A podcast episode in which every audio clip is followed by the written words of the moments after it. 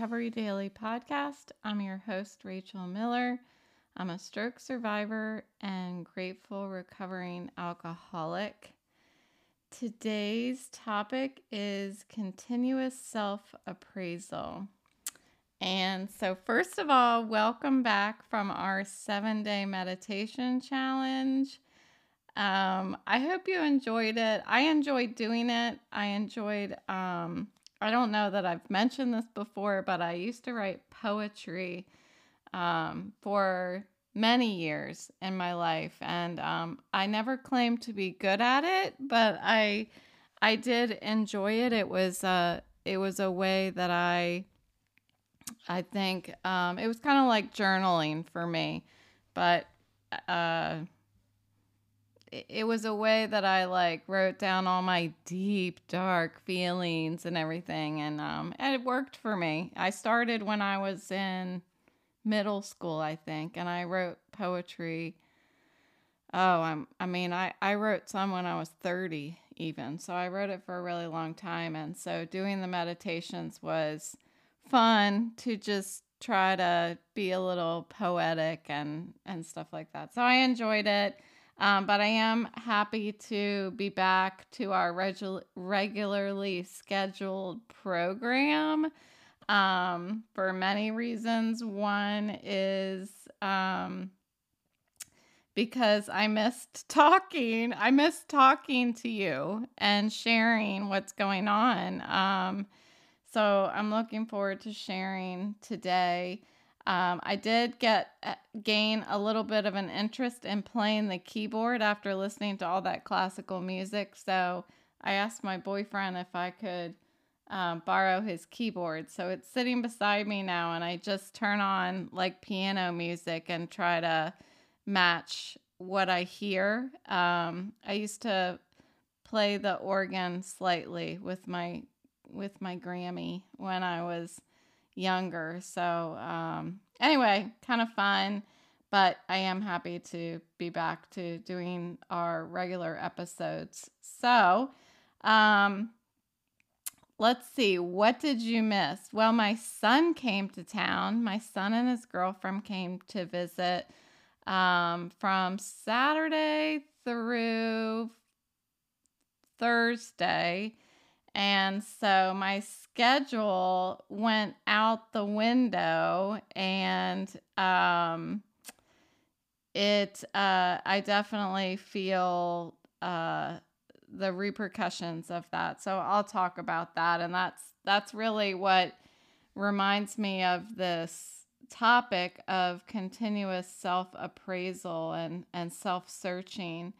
And so um, what I what I do frequently is compare my stroke recovery to my sobriety and and my um, sobriety program, and I've been able to draw parallels between the two, and I like to share about those. It helps me and and I hope that it helps other people who are listening and maybe recovering from anything, really. I mean, I'm starting to feel like this whole recovery thing, it it applies if you're recovering from loss or um, you know, alcoholism, from a stroke. Um, anyway, all I can do is share my experience and hope that you can um, get some some help from that. So, uh, so in sobriety, continuous self appraisal is um, is something that we do like after we go through um, these different actions, like uh, uh, really taking a look at what our role has been and how we have affected other people's lives in a negative way from our disease. Um, the way we may have mistreated somebody or, you know, done anything that might be regretful. So um, we go through all of these different actions. And then once we get through it and, and we start feeling like I've talked about how going through this this maintenance program and sobriety is a way of cleaning out that dark place that I've talked about. And so once that dark place is cleaned out, you know, we're never, it's never perfect and we're always really upkeeping. And that's what this is about. This continuous self appraisal is, is making sure that that we are treating other people respectfully, making sure that we um, we aren't reacting so much as practicing that pause that I talk about. So, um, so so this is what I'm going to be talking about, and and how does this relate to stroke recovery? I really feel like when we're doing this self appraisal we're putting our recovery first and that's that's that's my view of it in in sobriety and so I think it applies to my stroke recovery in that you know over the past week I have not put my recovery first. I you know, it's not because I couldn't, you know, with my son and his girlfriend here. It's not like I wasn't I didn't have total freedom to put my recovery first. I just plain old didn't, you know? I find myself getting in this mindset where I'm like, I want to be better. So I just do the things that I feel like I should be able to do. And guess what happens? I feel like shit for days, you know? Um, and that's what happened. I it started out with a absolutely beautiful picnic that a friend of mine took me to and we sat under this beautiful tree. It was so beautiful that that's one of the meditations that i did was just about that picnic. And um and then afterwards we walked along the potomac and and just talked. And and I knew, you all know from my shares that I shouldn't be doing that. But I wanted to do it. You know, I wanted to be okay and I wanted to do it. And I know you're listening. Yes, I had to recover from that for at least two days. Um, I was feeling bad. And so don't feel bad because I'm the one who chose to do that, to, to chose to to do the things I can't do. And and what I should have done, what I should have, would have, could have done, was um, leave it at at the picnic, sit under the tree and have the picnic, and then and then go home. But I get so frustrated. It's not what I want to do. I want to be normal. I want to go have fun, and I want to do things, and and I suffer for it. Um, so anyway, that's where I'm at, and um, and I love you, the person who took me. Thank you very much. I know you're listening. I love you. Um, so putting my sobriety, I mean, sorry, putting my stroke recovery first, and um, and and so that means like putting it first so that later, like I just said, I'm not suffering. So, what can I do at this very moment so that I feel okay when I'm going to bed? Um, because for me, it's a little bit of a delay.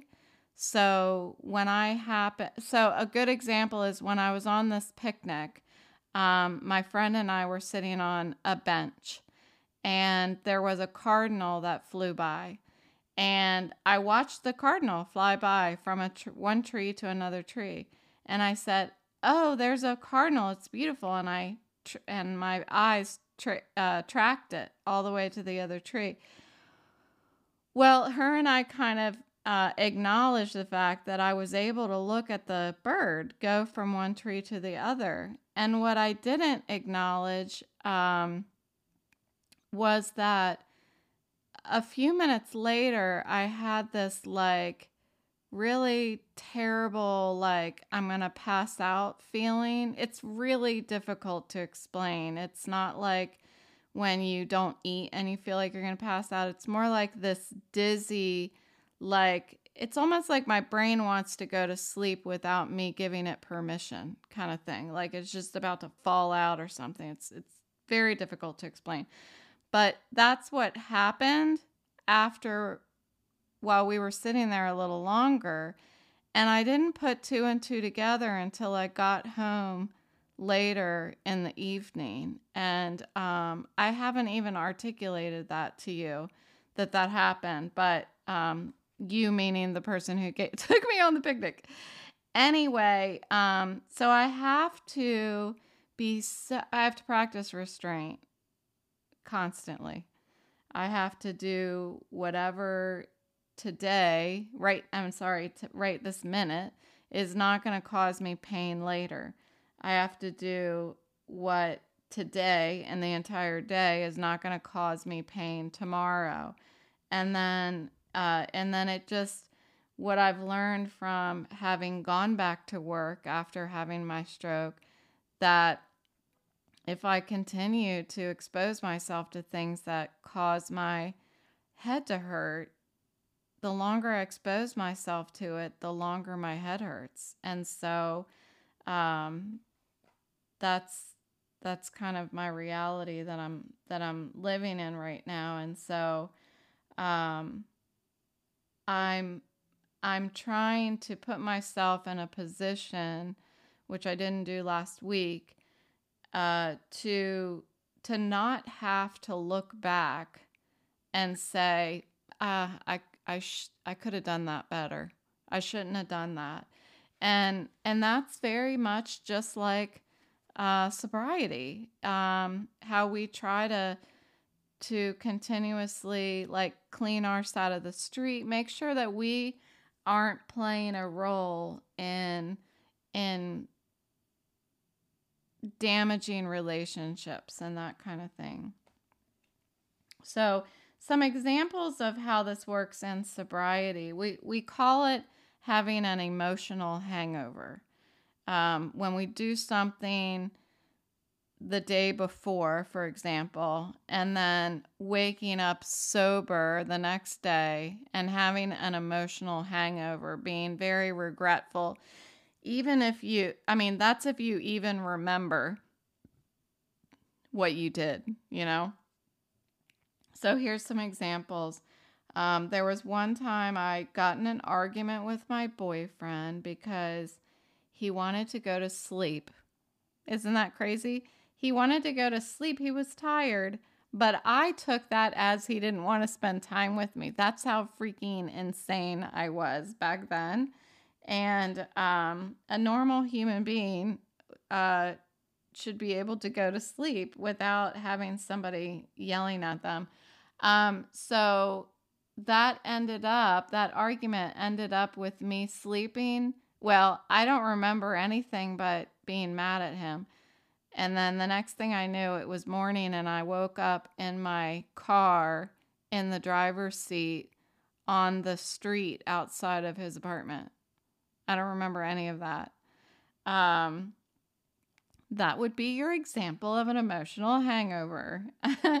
um, number two, is, uh, the the second one I have is uh, being at a neighbor's house. We had some awesome neighbors out in Charlestown, and I remember being at their house and we were drinking, and I had a big ass red glass of a glass of red wine in my hand, and I was walking towards the the gentleman who lived there, and I tripped, and he was sitting on a beautiful like suede couch and I'll just let you imagine the rest of that.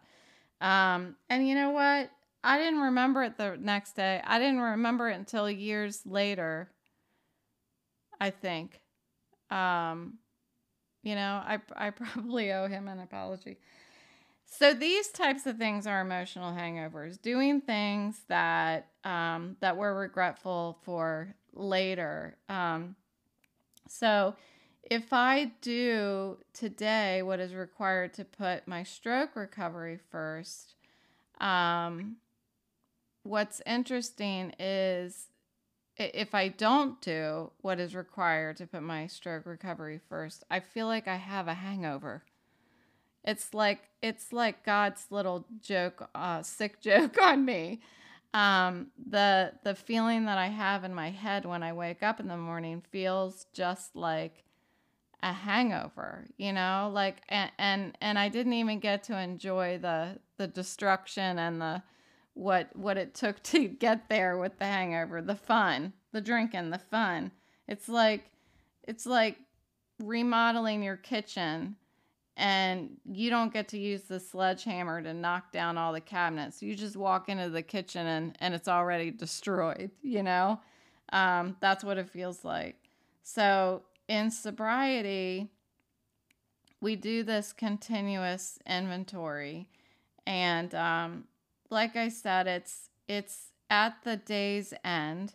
You can also do spot checks throughout the day. And there's also periodic house cleanings. So there's, uh, and I'll go into it a little bit more, but there's, I know there's lots of self help books that have you look at your life like in different intervals. I have a book called the Self Love Workbook, which I really love. I love workbooks. I have uh, since I was little, but um, it's by uh, Shainna Ali, PhD, and it's it's all about self-love self-respect. It just has you it asks you questions and you fill out and you get to know yourself a little better. I love that kind of thing. I also have a self planner um, that i think my boyfriend gave me but i could be wrong. Anyway it's by a company called best self. And this thing has you look like you're you're right. It's almost like a just a regular old daily planner, but in it um, is magic. It has you write down um, your thoughts and and so forth by the day, by the week, uh, monthly, and then you do a six month review of of how your half of your year went. So it's it teaches you how to build a habit. Um, so I've I've heard um, for many years like if you want to build a habit, you have to do it I think 12 times or something like that. Or that might be how many times you have to feed a vegetable to your child before they actually eat it. I don't. I don't remember. But anyway, you get my point. Um, so so the program sobriety is the is similar. Um, so we do this at day. We just do it daily. Um, so I do it every night, every single night. I have this little paragraph that I read, and it helps me be able to fall asleep at night. I I don't get so spun up about what um, you know, like oh, I shouldn't have said, said that, or I did that, or I don't remember what happened there. You know, I just do this, I read this paragraph, and it helps me just get my serenity back and be peaceful and let let go what I need to let go acknowledge you know anything I may have done that that I shouldn't have done, things that I, you know, it's not all bad. Are there things that I did that that I'm proud of that hey, I should, you know, I should do that more often or something like that and that happens. So so this is what my nightly inventory is like uh, for sobriety. So first of all, I consider where I may have been resentful, selfish, dishonest, or afraid today. So, what I have found, honestly, and that's what we're being here honest, is that most of the time I can think of a time that I was afraid that day. And I think that's really interesting. Um, I, I acknowledge it almost every night. Where have I been afraid today?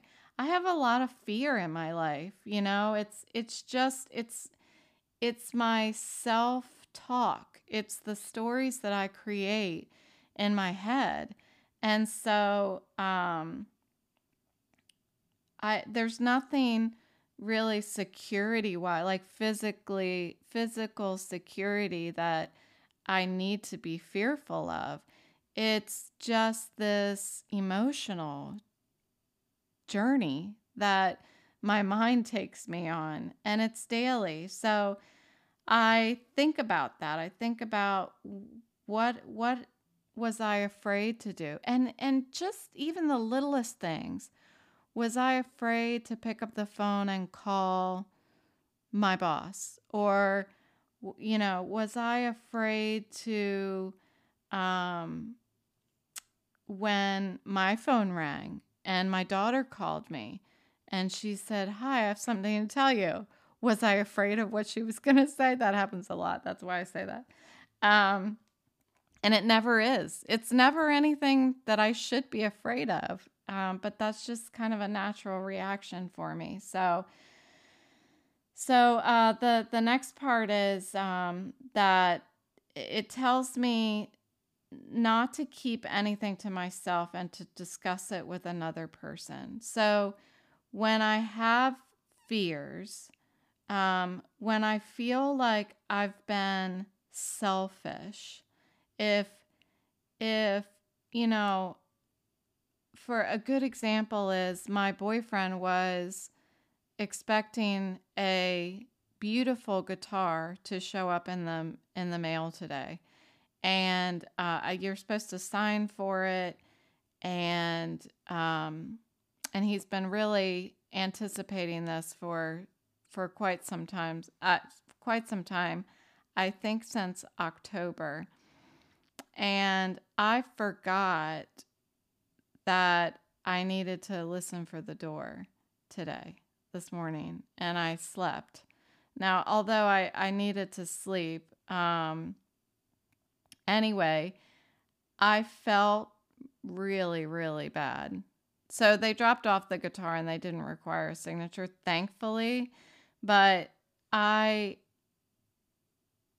as soon as it happened and I realized that the gu- guitar came and I was not awake to listen for the door, I immediately uh, discussed it with him and apologized. And, you know, he was very, of course, like, oh, it's, you know, it's, it's okay. And he wasn't um, upset about it or anything. But, but I would, if I had not brought it up, I would have taken that to bed with me tonight.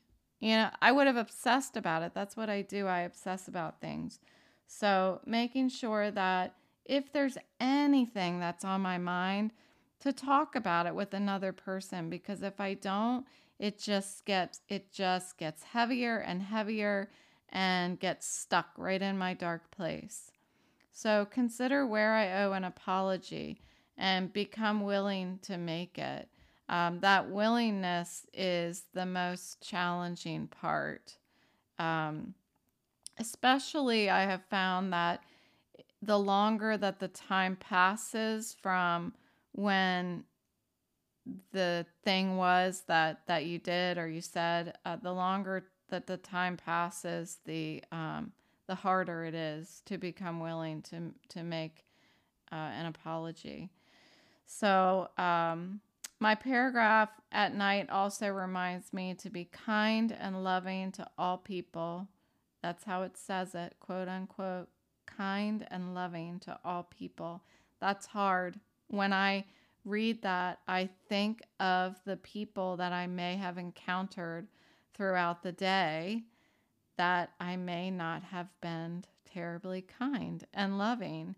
Um, you know, just stress gets in the way when you're, you may, you know, at work, you're all on the same team, you're all going towards the same goal, but it gets stressful. And with stress, sometimes we aren't as kind and loving to each other.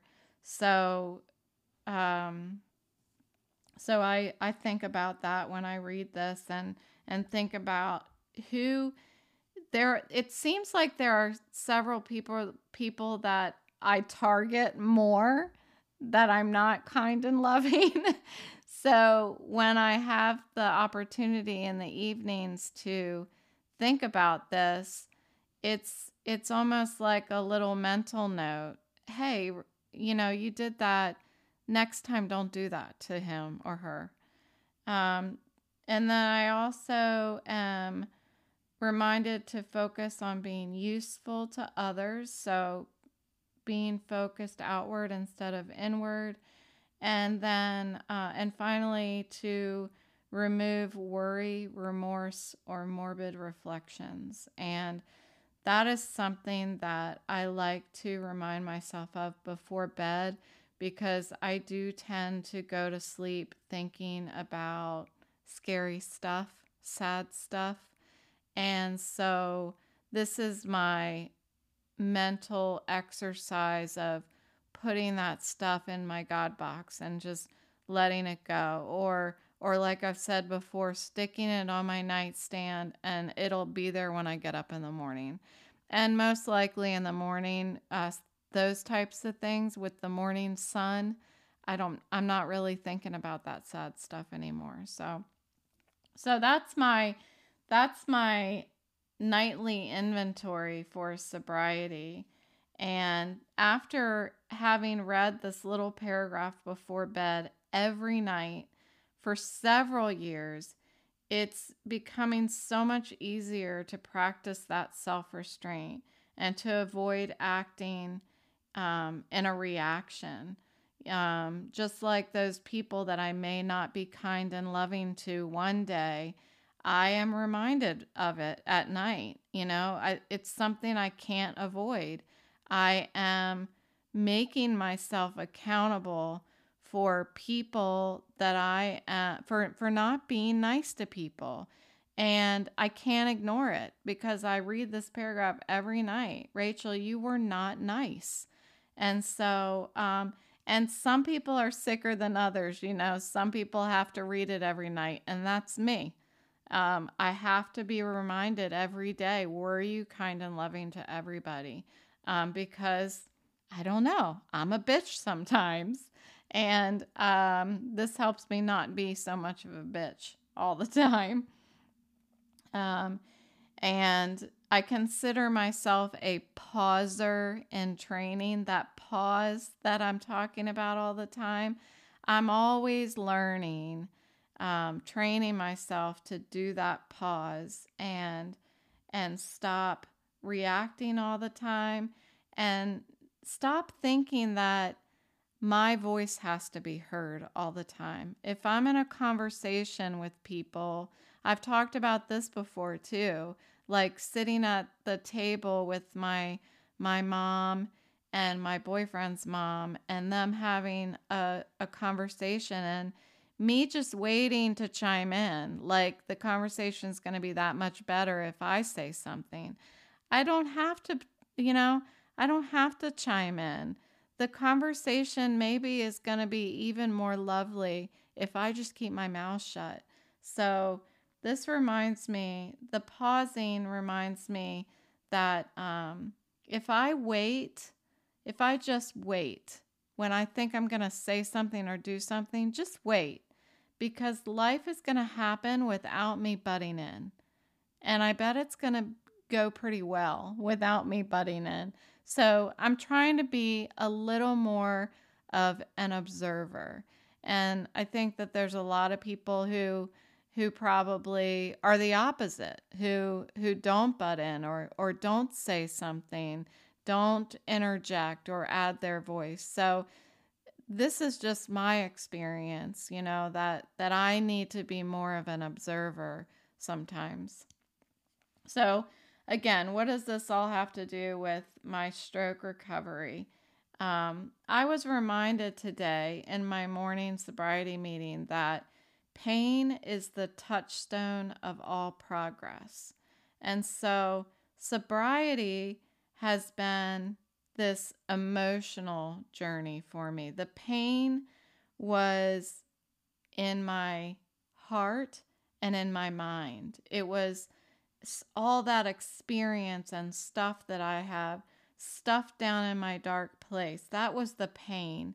And and I don't I don't feel that pain anymore. I really don't. Um, I I carried that pain my whole freaking life. And I don't feel it anymore. I don't let myself go down in there in that you know, I have like a an imprint of what that pain left. And if I go down in there and look at that imprint, I can feel it again like that. I can go grab a drink and I can probably end up drinking myself to death within a year if I turn around and look at that imprint that all that pain left on me. But I don't have to do that because I have this program for living. And so today I have a whole new understanding of pain. And with this stroke recovery, this pain, while still being between my ears, it's physical. And it feels like some days it feels like it's sucking the life out of me.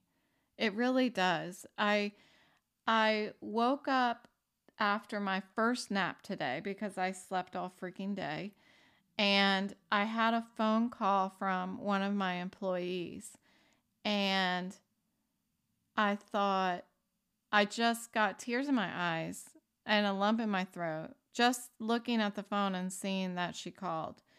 Because at that very minute, I needed somebody. And that's what I'm that's what I'm going through right now is that I just can't get enough of people right now. It's this is not anything I've ever experienced in my life.